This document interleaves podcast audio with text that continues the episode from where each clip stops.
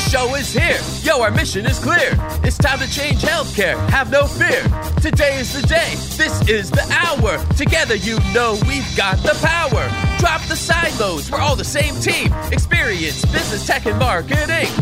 Can anyone be satisfied with the way things have always been? Yeah, we've tried. So join us now. Join the revolution. Consumer first health is the evolution. Status quo, more like status no. Yeah, this is the healthcare rap. Y'all, come on, let's go. New choices, new platforms, new care models. In the healthcare of tomorrow, consumers win.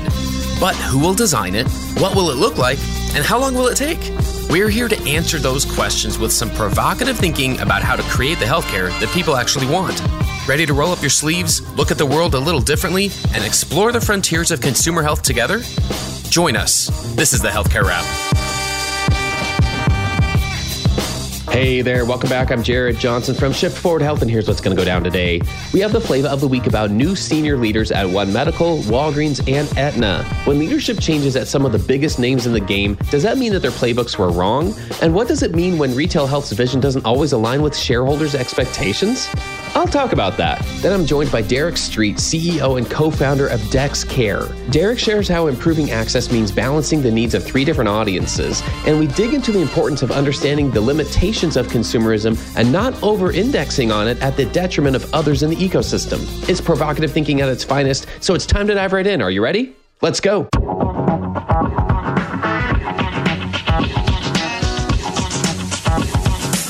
Flavor of the week. There's a changing of the guard at the top of some of the biggest names in the game. On August 31st, Amazon announced that Amir Dan Rubin is leaving One Medical later this year after six years as CEO. According to CNBC, he will be replaced by Trent Green, One Medical's current Chief Operations Officer. The next day, on September 1st, Walgreens Boots Alliance announced the departure of CEO Rosalind Brewer after less than three years in her position. She will be replaced by board member Ginger Graham as interim CEO while the company searches for a successor. And Daniel Finke, president of Aetna has stepped down for health reasons. He's been replaced by Brian Kane, who previously served as CFO of Humana, overseeing its primary care business. This announcement was made back in April, but took effect September 1st as well. There are different circumstances with each of these openings. Trent Green spent 14 years with Legacy Health as Chief Strategy Officer and then COO before joining One Medical last summer. Brian Kane has been credited as playing a key role in the formulation and execution of Humana's strategy during his time with the company. Before joining Humana, he spent 17 years at Goldman Sachs Investment Banking Division. And regarding Walgreens' search, I'm reading from multiple sources that they're looking to make an even greater push into healthcare as opposed to taking a step back.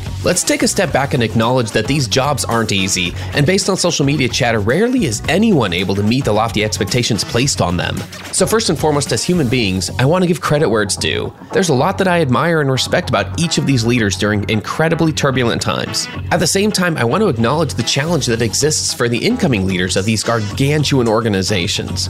Big retail, health plans, and tech giants are not immune to market forces, financial headwinds, and the status quo. When leadership changes, does that mean that a company's playbook was wrong? After all, we're seeing that only certain pages out of some of those playbooks seem to have much success at all against the $4 trillion feeding the status quo players who don't want to be disrupted. But I don't know if I'd go that far. To me, it simply means that retail health's vision doesn't always align with shareholders' quarterly expectations, which gives me even more reason for us here in this community to advocate for consumers' health needs. As you know, I'm cheering for every organization and now every leader who is actively working to make healthcare easier and less expensive. I firmly believe the road to better health in this country is finding the right spaces for retail health, payviders, digital health, and traditional provider organizations to coexist. Let's support anyone with a vision for consumer centered innovation in healthcare and continue to advocate for them rather than wait for them to fail.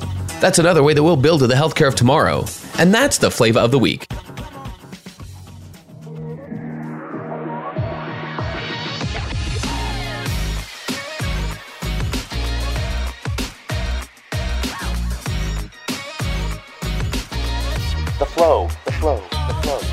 Everyone, let's get into the flow. Give it up for Derek Streat, CEO and co-founder of DexCare. Derek, welcome to the Healthcare Rap. Thanks for the opportunity, Jared. Glad to be here. You were just mentioning that it feels like officially the end of summer in the Seattle area. You said so it's no longer a little bit of sun. The, the clouds have come out. The rain has come out. Is that true? Yeah, yeah. We're, we're living the dream up here in Seattle. It's it's it, you get to you get to September fifth, and it gets cloudy and rainy. It actually September's a pretty good month, but this particular day, it feels like everybody needs to be back in school and back at work it's sort of that that environment right now. And we didn't actually get into this in our kind of pre-show here, like our prep but are you a Seattle native? Are you originally from that area? No, I'm originally from the Midwest. Was born and raised in Iowa, decent sized town. Well, small for anywhere else, but decent sized for Iowa on the you know on the Mississippi River in the southeast corner of the state.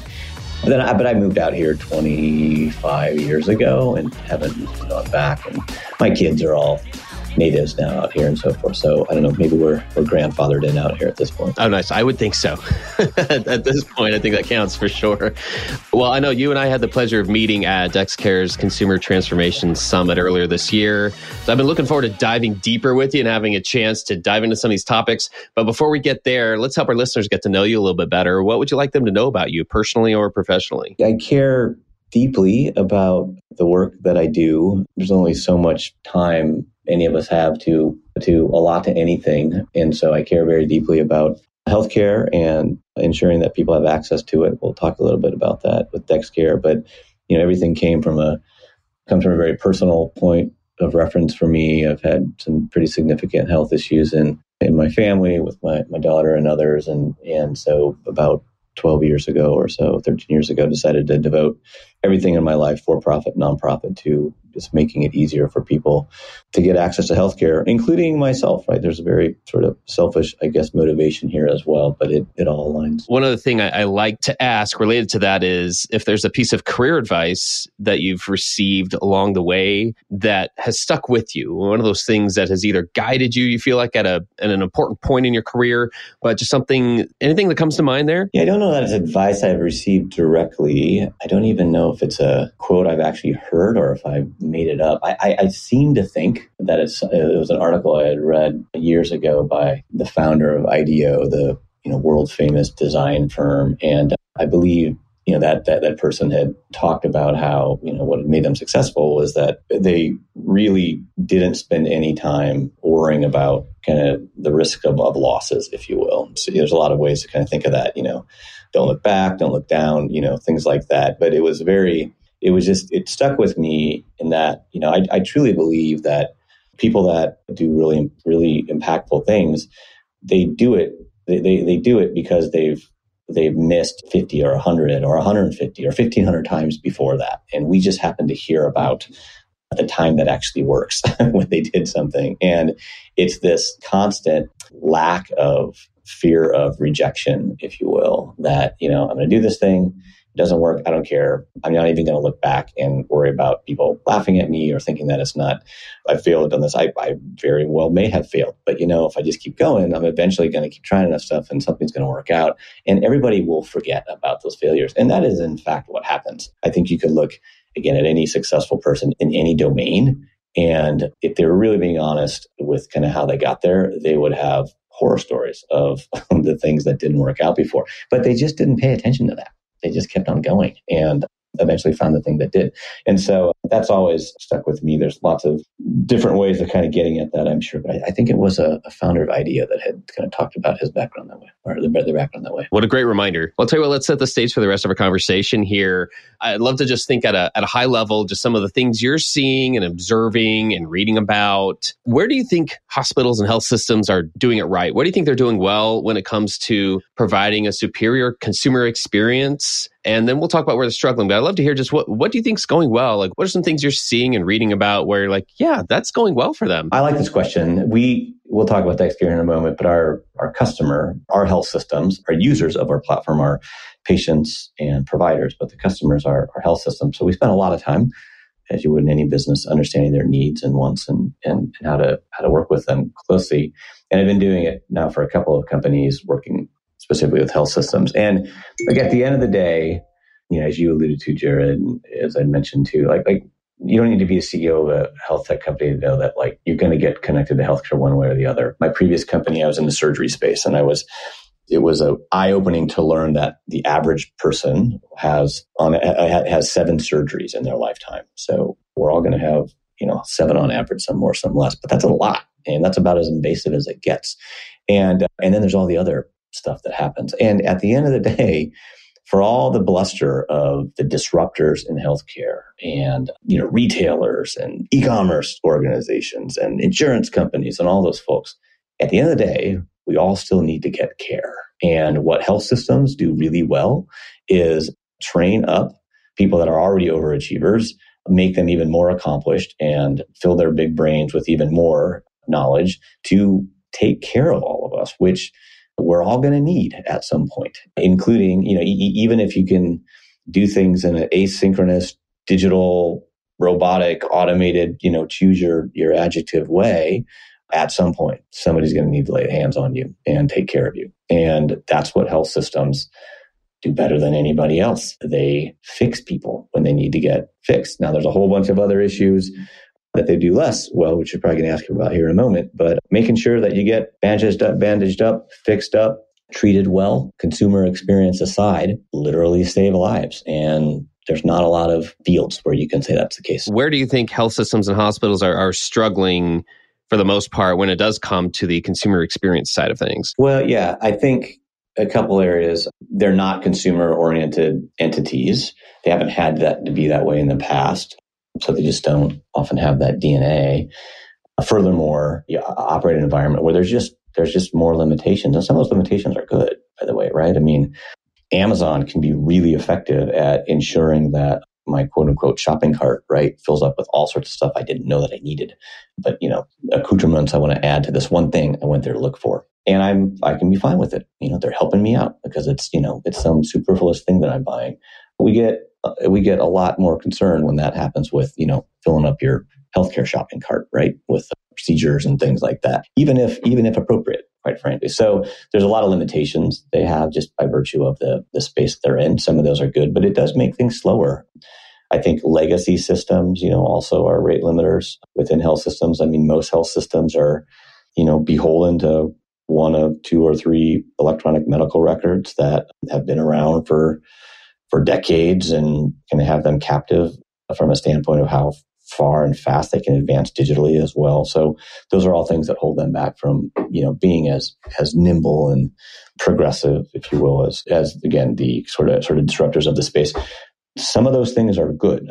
I don't think you want to completely. There, there, are environments where friction, a little bit of friction is good. This is one of those environments, but it could be better. Yeah, well, I like that because it it implies that this isn't placing blame on anyone. It's just a fact of organizations that have not traditionally been consumer oriented that it's not as simple as somebody telling them they need to be and all of a sudden oh yeah now we have all that figured out i think it's all about how we approach it and how we approach it in a collaborative way to say yeah like let's set some realistic expectations here and yeah there's a lot to it which leads us to kind of where DexCare fits in. Can you give us a layperson's explanation of, of what DexCare does and what problems it addresses? We're focused on here at DexCare is ensuring that everyone, everywhere, enjoys exceptional access to the best expertise to prevent, treat, and cure illness. And the way we do it is by providing a software platform that orchestrates both the demand side of healthcare, so patients looking for care, and the supply side of healthcare, the providers that can, and the systems that can actually service them. And we do it across all service lines. And the way we accomplish that is we ensure that the care that's offered by those health systems and the customers of ours is more easily discoverable to patients and, and, and, consumers, consumers being ones that may not already be with a particular health system or have a, have a, have a particular care provider. We ensure, we make, we ensure that it's a lot more discoverable anywhere somebody may think about needing some care, not just on the health system website. And then we ensure that we help those individuals navigate to the safest and best care options for them. And then ultimately that the health system can allocate their resources, so their providers and facilities and things like that, in a way can, can automatically allocate those resources in the most kind of efficient and productive way possible. And that's important because when you want to, if you're really trying to solve access, which means you really just make it so that anybody needs care can can get to it without having to wait forever. you can't just solve it with brute force. There aren't enough, you know, providers out there and facilities, and there's unlimited internet connections. I suppose they think think think of it that way, but but not all care can be delivered that way. And so, you know, be, because you have limited resources, you've got to ensure that they go as far as you possibly can, can take them so they can see the maximum number of people. And that's what DexCare helps those health systems do, which then benefits the patients. And we also do it in a way that makes it so that we can providers get less burnt out as well in the process because they're seeing more of the appropriate patients versus putting time into people they're less qualified to see. I'm thinking from the perspective of an everyday person, maybe you know one of my parents or yeah, just somebody who does need some care done. So I'm thinking from an everyday person, they're trying to decide whether even to seek care because it's been cumbersome for them in the past. It's like maybe there is a long wait for the one you know for a provider that they want to see how does it benefit like an everyday person who's just trying to seek care when a provider uses a platform like dexcare? Yeah a couple of ways. So and i alluded to him earlier i'll, I'll double click on him so when you're looking for care as a, again, consumer or patient and w- whether you're looking for care or maybe there's care that you need and you haven't really thought about it in a while right? You know all of us as we get older of age into procedures we should be getting and screens and things like that for good prevention. There's a lot of places where you live your life online. I'm talking sort of, sort of, sort of digitally here. Live your life online where you may not be kind of thinking about or, or have access to care in those environments. What I mean by that is when you're on Google, right? And if you're searching for care on Google, you know, urgent care near me, right? It's a common thing. Or, you know, if you need to get a screening done or something like that. Those are places where you're looking for care, but often health systems do not connect their what we call care options, so appointment availability, and telemedicine services, and things like that. Don't connect it well to those to the you know those major search engines. It's not really their core competency to do so. It's a lot easier for other companies in other industries to kind of get ranked higher on those search engines and things like that. And so you as a you as a patient may be looking for care near you, but but actually see a bunch of noise instead of actually getting to that facility, that doctor, that person that can help you right then and there. So one thing we do is we work with the health systems to ensure that their data that would make it so you would see what they offer front and center when you're searching on Google or when you're on a marketplace online, like a, a ZocDoc or something like that, or if you're on an app or something like that, making it so that you can actually find and get and see that care very quickly. And then we make it very easy for you to access and book that care as well. All the way to if it's a synchronous, uh, so real time live virtual visit, we can help you not only find it very prominently on someplace like Google, but actually within 10 minutes have that, have somebody there for you to actually deliver, to actually see you virtually as well. But if you want to come in to a facility, we can have you, we can enable you to schedule that right there as well. And so, you know, simply making care more discoverable, not requiring you as a patient to navigate to the health system website, look at a bunch of, you know, words that honestly all sound the same, but they're kind of lexicon that healthcare can use to kind of kind of confuse people, kind of fumble your way around the service to try to figure the, the, the site to try to figure out what care you think is appropriate for you, even though you don't quite understand all those things. We take care of all that for you. We make it more discoverable instead of having you have to navigate through all, this, all, all, those things. We'll understand a little bit about your intent and motivation, and then we'll be able to say, you know, this is going to be the best thing for you, available in this short amount of time. We can get you hooked up right now. The doctor will see you in X, you know, minutes or days if you're coming in in, in person or something like that. So that that at the end of the day, that helps you get as a patient helps you get access to a lot more care. And then the provider benefits as well. And so does the health system. I love that. Let's let's dive deeper there, especially on the health system side, because if that math doesn't work out, then it's awfully hard to invest in improving this this experience and the access for the patients. Tell me about that. Yeah. So let's talk about. Let me pull back a little bit. So there are three. Uh, we we believe very much in this. There are three constituencies that need to be considered when you're trying to solve healthcare access, and we don't think anybody really does it well. So we're, we're, we're trying to address that problem. The first is patience. So we talked about that. You know, we've all been through the scenario where we, we want to get care, particularly if it's specialty care and we've got, you know, we got to get in line, right? You got to wait. It's, you know, best case scenario is weeks. It can often be months to get in to see somebody. That's not good for, it certainly doesn't make any of us feel any good, any better as a result of that. Providers are similarly similarly stretched, right? You know, from the provider perspective, right? We as patients may may complain about waiting weeks or months to get in somebody. The provider would say, "I'm spending all my time seeing people as fast as I possibly can and documenting on the side, and I don't have enough time to really provide good care." This is not why I got into medicine. So they're not happy as well. And if you got, you know, we said earlier, these are people that are going to lay hands on you. Like you kind of want them to be in a good frame of mind. You don't want them to be stressed and burned out. And then finally, the health systems, they are challenged because one of the things we didn't mention earlier is it's just being in care delivery, which is what health systems are. It's, it's just not that good of a business, right? I mean, even when things are going well, it's a low margin business. You earn a few points on operating margin. Those are the best ones, by the way.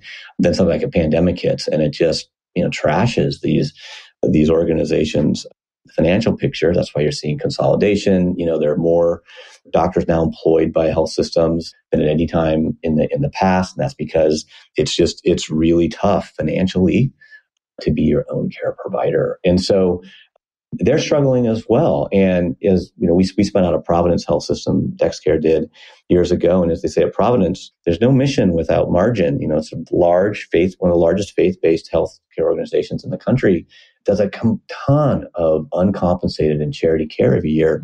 You can't do that forever if you if you can't have at least a decent business there that allows you to continue to do that. And so all three of those constituencies have needs and wants and motivations. And what we find is that access works best when you consider the intent and motivation of, of patients and you understand which providers are best at seeing which patients most effectively, most efficiently. So you don't waste their time or the patient's time. You give them more satisfaction in the work that they're doing.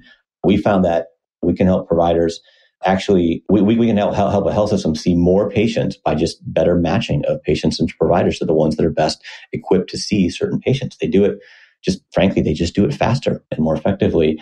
And then if you factor in then the health system and the balancing of their resources so that they can look across their entire network and, and understand that if they have a clinic over here or a group of providers over here that are underutilized, and then you got another clinic over here, a group, of, a group of providers that are overutilized, if you just simply share some of the patients for the overutilized one with the one that's underutilized, things balance out and and you're able to see more patients. That's better for business. The patients are happier because they can finally more of them can get seen, and the providers are happier because they're seeing patients that are more appropriate for them as opposed to ones that they can't really help.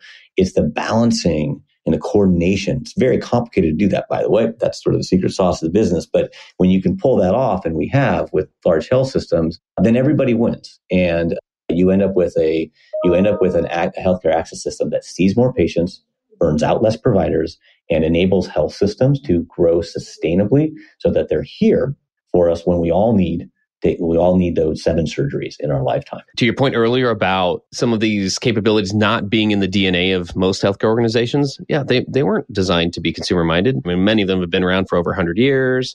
That wasn't the ethos of, of business, if you will, anyway. So again, we're not placing blame, not saying, hey, how, you know, how come this isn't a thing?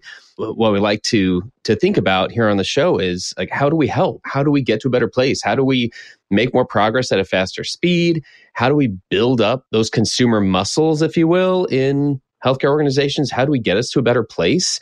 Any thoughts on that? How do we do that? A couple things. I mean some of it's already happening right? So we we work with many people in health systems but one of the groups is typically there it goes by different names. It could be the digital or the innovation group. It could be a transformation you know groups like folks like that. And they've increasingly brought people in from outside the industry to bring that dna in. Actually when we when dexcare was founded was not founded by me. It was actually founded by a person. It was aaron martin who who was at amazon running publishing for jeff before he decided to move into healthcare and he built a couple companies over there and a venture fund and so forth. He's now gone back to Amazon, ironically, to as kind of second in command in healthcare there. But he was a, you know, he was a consumer, a digital consumer person, and we see that uh, we see that happen all over the place. So that helps. I will say it's in and of itself, it's not enough. And you also don't want to over index too much because, again, at the end of the day, this is about providing care. And that is the thing, right? That, that when my daughter needs, you know, her next kind of wave of care, I don't want to, I don't expect to go to an e commerce company or a, a retail place to actually get, you know, significant care for her. And so you need to balance, they need to make sure you balance those kind of outsiders with insiders as well. We have a lot of respect for the insiders as well. I think another thing that kind of again holds back speed that I mentioned earlier is just the just the legacy kind of IT infrastructure inside of health systems.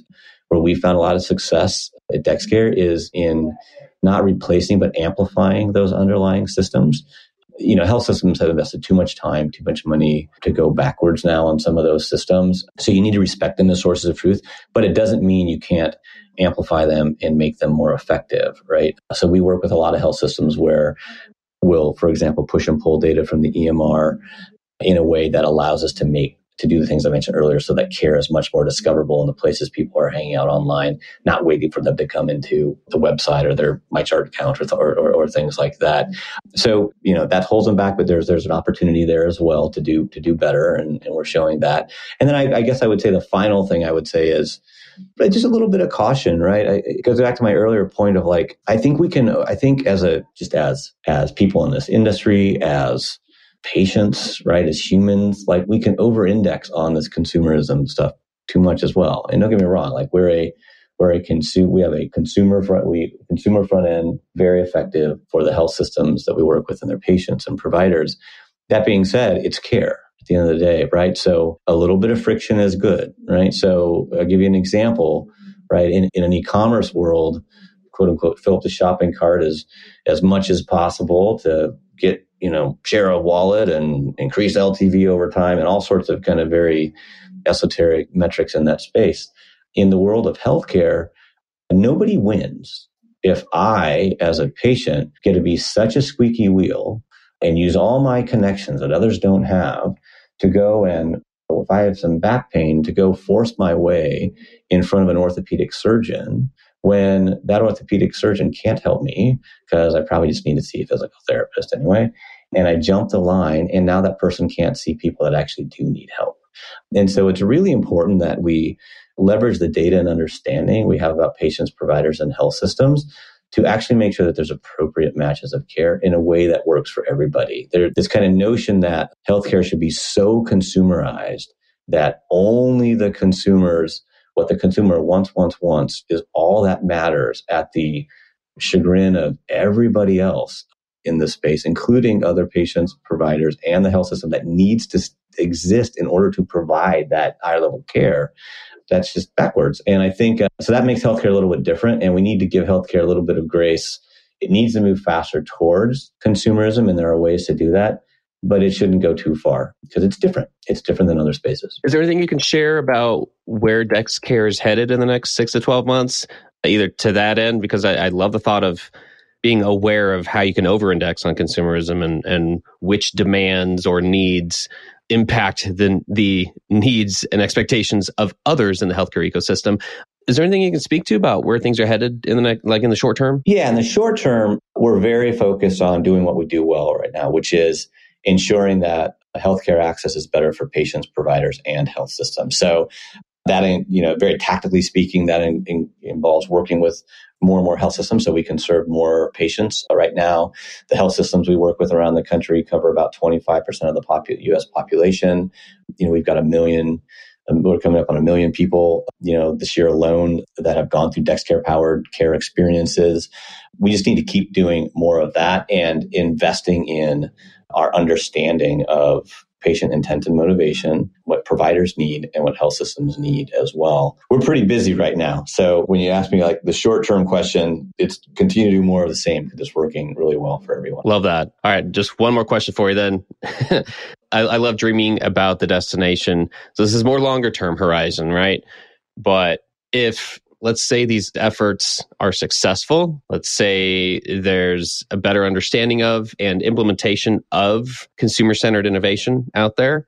What do you think that looks like? And what do you hope we're celebrating in the industry three to five years from now? Yeah, I think so. We're very focused on access. I think there's there's if you if you kind of really blow up that question, there's lots of lots of things in healthcare that are incredibly exciting longer term, from precision medicine to you know the flavor of the day around generative AI. There's there, there's there's all sorts of things. We're very focused on making it making access better for everyone. So when we think of the destination, we you know surprisingly, I say I would say I would say unfortunately surprisingly, It seems pretty pedestrian, but it's really hard to do. And that is, we need to change this kind of paradigm where we think of healthcare access as simply getting an appointment, right? So much of healthcare happens outside of a doctor's appointment. And I'm talking about virtual or in person. You know, we, we do that when we have something that ails us, that when we feel bad, we need something that, that needs fixing. So it's important. But we all know that healthcare really starts and ends with mm-hmm. you know what we do outside of a outside of a doctor's office or a virtual visit. You know how we live our lives the environments that we put ourselves in the social connections we have how we take care of our bodies. I mean all of these things ultimately lead to good or bad access when it comes to prevention treating and curing illness. And so i look at what we're doing in DexCare. I look at the state of healthcare access, particularly in this country, and I see it as the tippiest top of the iceberg, if you will, what really needs to be done, which is getting holistic views longitudinally, what's going on with and I don't uh, not not just patients, right? Because patients implies that you know I'm sick, I'm in an EMR somewhere, and I'm getting taken care of, inpatient or outpatient. But I'm talking about just just people, humans, and how we can understand you know all of those things that are going on in our lives how we can ensure that the right types of providers and resources are available to people it's not always a medical doctor by the way to take care of people at the right at the right time for those things and then how we can have institutions put together which isn't always a health system i'm not saying we believe in health systems but they're not the only institutions that can do this particularly if you think more broadly about care and prevention and cure beyond just treat, how we can ensure that those systems, that, that those institutions are able to grow sustainably. That's a big, big vision for access.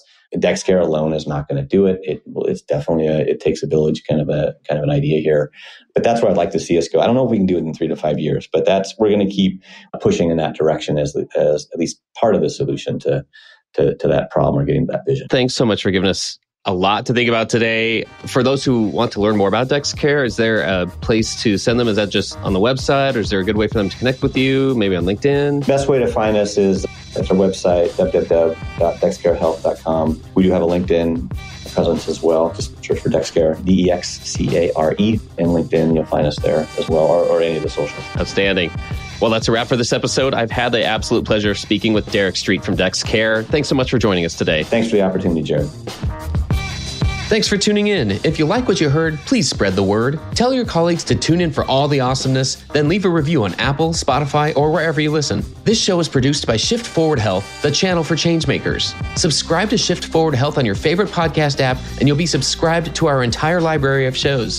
See our full lineup at shiftforwardhealth.com. One subscription, all the podcasts you need, and it's all for free. And remember, we might have a lot of work to do in healthcare, but we'll get there faster together. Thanks again.